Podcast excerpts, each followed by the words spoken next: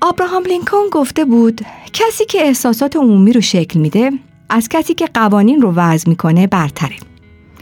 او وقتی هریت بیچرستوو این نیو انگلندی ریزه میزه رو دید گفته بود آیا این همون زن کوچیکیه که این جنگ بزرگ رو به راه انداخت؟ داستان کلبه اموتام اما در متقاعد سازی آمریکاییان نسبت به زشت بودن بردهداری نقش شگرفی داشت. آنت گوردون رید توی این مقاله بررسی می‌کنه که کتاب هریت بیچرستوو چطور باعث تسریع وقوع جنگ داخلی آمریکا شد. این مقاله در تاریخ 6 ژوئن 2011 در نیویورکر منتشر شده است. کلبه اموتام محرک جنگی که بردهداری را نابود کرد. این مطلب ترجمه صدف عباسی است و من شادی سربلکی اونو برای شما می‌خونم.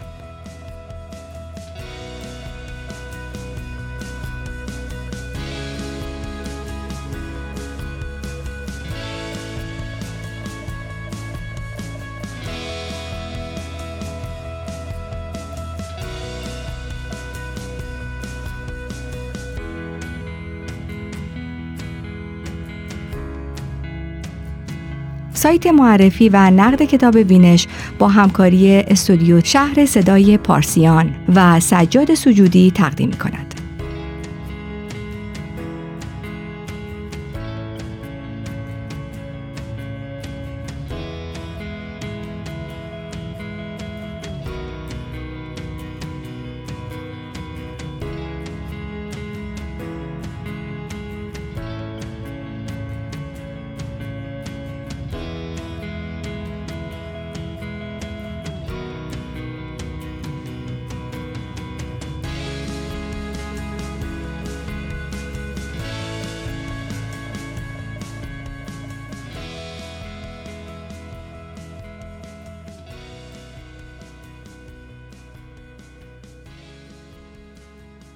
برای متقاعد کردن مردم و شوراندنشان برای حرکت از وضعیتی به وضعیت دیگر یا وادار کردن اونها به توجه کردن به موضوعی که قبلا هرگز توجهشان را جلب نکرده چه چیزی لازم است؟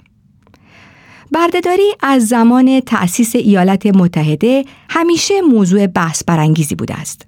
با این حال پس از خرید لویزیانا در سال 1803 و مبارزه سه ساله بر سر پذیرش میزوری به عنوان یک ایالت بردهداری بین سالهای 1819 و 1821 امیدها برای حذف بردهداری از بین رفت.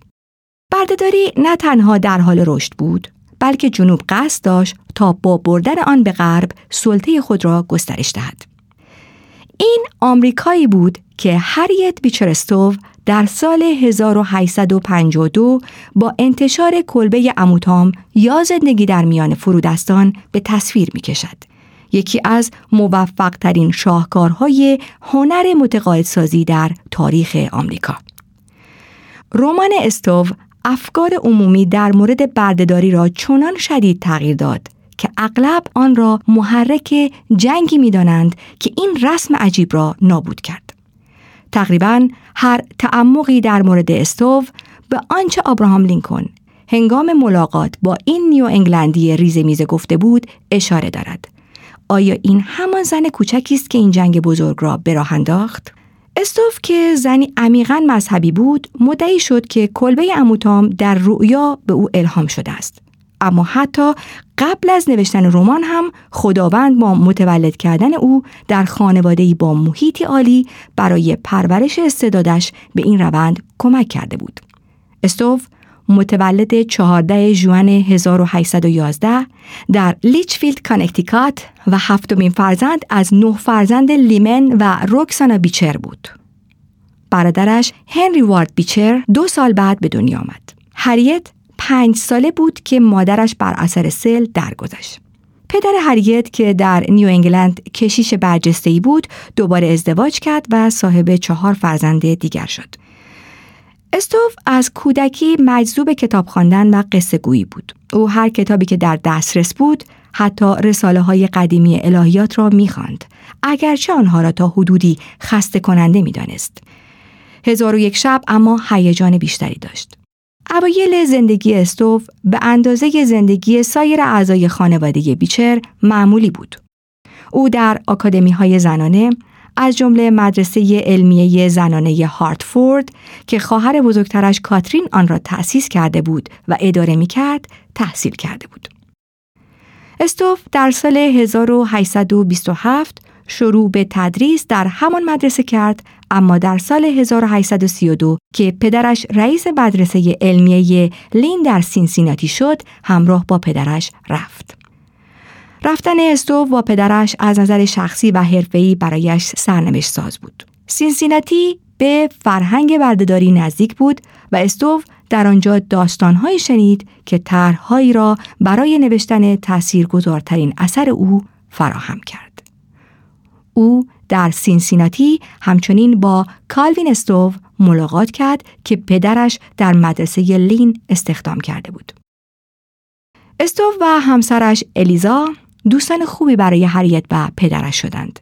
الیزا در سال 1834 درگذشت و دو سال بعد از آن کالوین و هریت ازدواج کردند. این زوج هفت فرزند داشتند و استوف برای یاری رساندن به درآمد اندک شوهرش داستان می نوشت. هنگامی که چارلی پسر آنها در سال 1849 و در 18 ماهگی درگذشت، استوف این موضوع را در تعدادی داستان کوتاه و البته در کلبه اموتام کاوش کرد. او شخصیت اصلی یعنی مردی به اسارت درآمده را مسیحوار به تصویر کشید. او بیان کرد که از دست دادن چارلی باعث شد بفهمد مادر بیچاره‌ای که فرزندش را از او جدا می کنند چه احساسی دارد.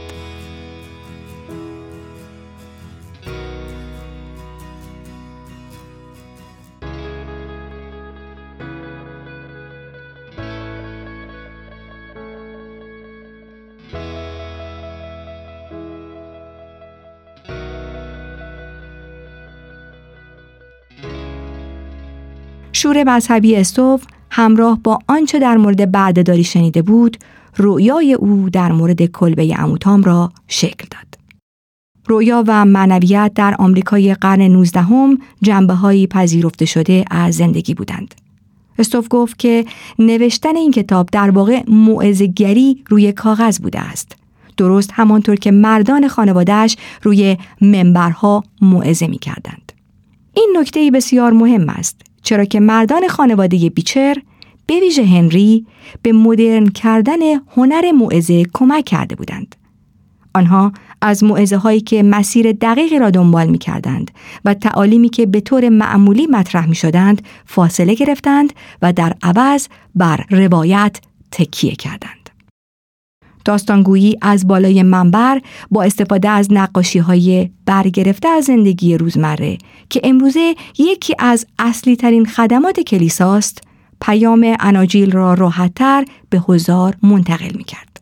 هریت نیز فهمیده بود که روایت چقدر می تواند تأثیرگذار باشد و با کلبه اموتام به چیزی دست یافت که سخنرانی های بیپایان در تالارهای کنگره، رساله های سیاسی، رجزخانی ها و مقالات روزنامه ها نمی توانستند انجام دهند.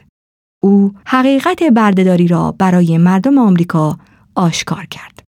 برای این کار داستانی با شخصیت های کاملا قابل درک مورد نیاز بود که خوانندگان مجذوبش شوند.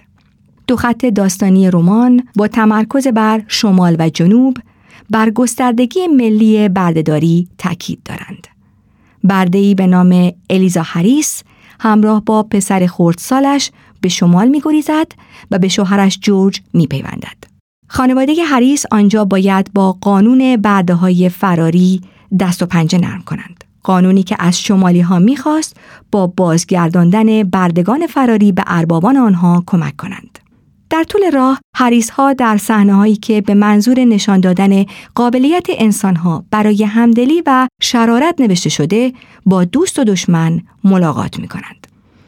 داستان جنوب به اموتام می پردازد که وقتی صاحبانش دچار روزهای سختی می شوند دور از همسر و فرزندان محبوبش به جایی پایین رودخانه فروخته می شود. در سفر به پایین رودخانه او جان اوای جوان را نجات می دهد و پدر اوا آگوستین سند کلر را ترغیب می کند تا او را بخرد. تام و ایوا که یکی دیگر از شخصیت های مسیحوار کتاب استو است با هم دوست می شوند. در حالی که ایوا در حال مرگ است سند کلر قول می دهد تام را آزاد کند. اما قبل از اینکه بتواند این کار را بکند کشته می شود و تام به دست سایمون لگری شرور می افتد که عواقب مرگباری به دنبال دارد. با این حال روایت استوو متقاعد کننده بود. چرا که با آنچه بسیاری از آمریکایی ها می توانستند از سفرهایشان به دست بیاورند و از تجربیاتشان در مورد طبیعت انسان می دانستند همخانی داشت. نتیجه احتمالی اعطای کنترل مردان بر بدن زنانی که نمی توانند به آنها نبگویند چه بود؟ در همین حال قانون بردگان فراری شمالی ها را با الزامی که به بازگرداندن بردگان فراری داشتند به بخش فعالی از بردهداری تبدیل کرده بود. اهمیت زندگی فرهنگی صرفاً داشتن بینشی نسبت به تاریخ اجتماعی جدید نیست. لینکن این مفهوم را به خوبی توضیح داده است. کسی که احساسات عمومی را شکل می دهد، از کسی که قوانین را وضع می کند برتر است. استوف به عنوان یک زن هیچ امیدی به ایجاد قانون نداشت. اما او مانند لینکن درک می کرد که تغییر چگونه در جامعه تأثیر می گذارد. او از ابزارهایی که در اختیار داشت استفاده کرد و روایت جدیدی ارائه کرد که صریحا اخلاقی و فراتر از قانون بود.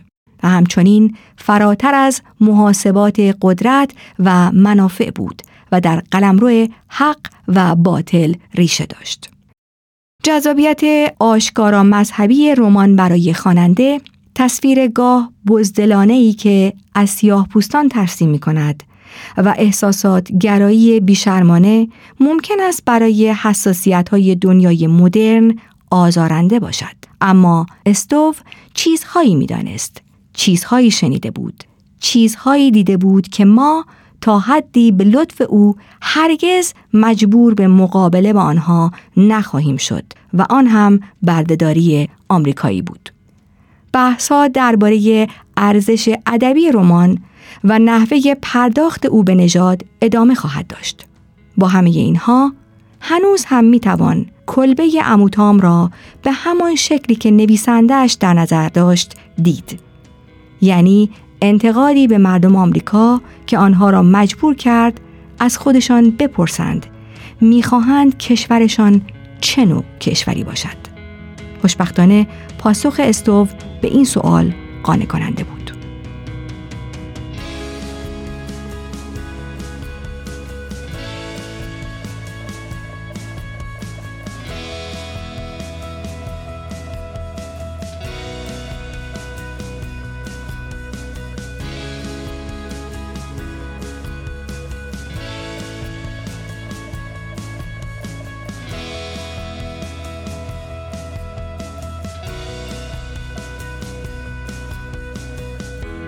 کلبه اموتام محرک جنگی که بردهداری را نابود کرد ترجمه صدف عباسی راوی شادی سرپولکی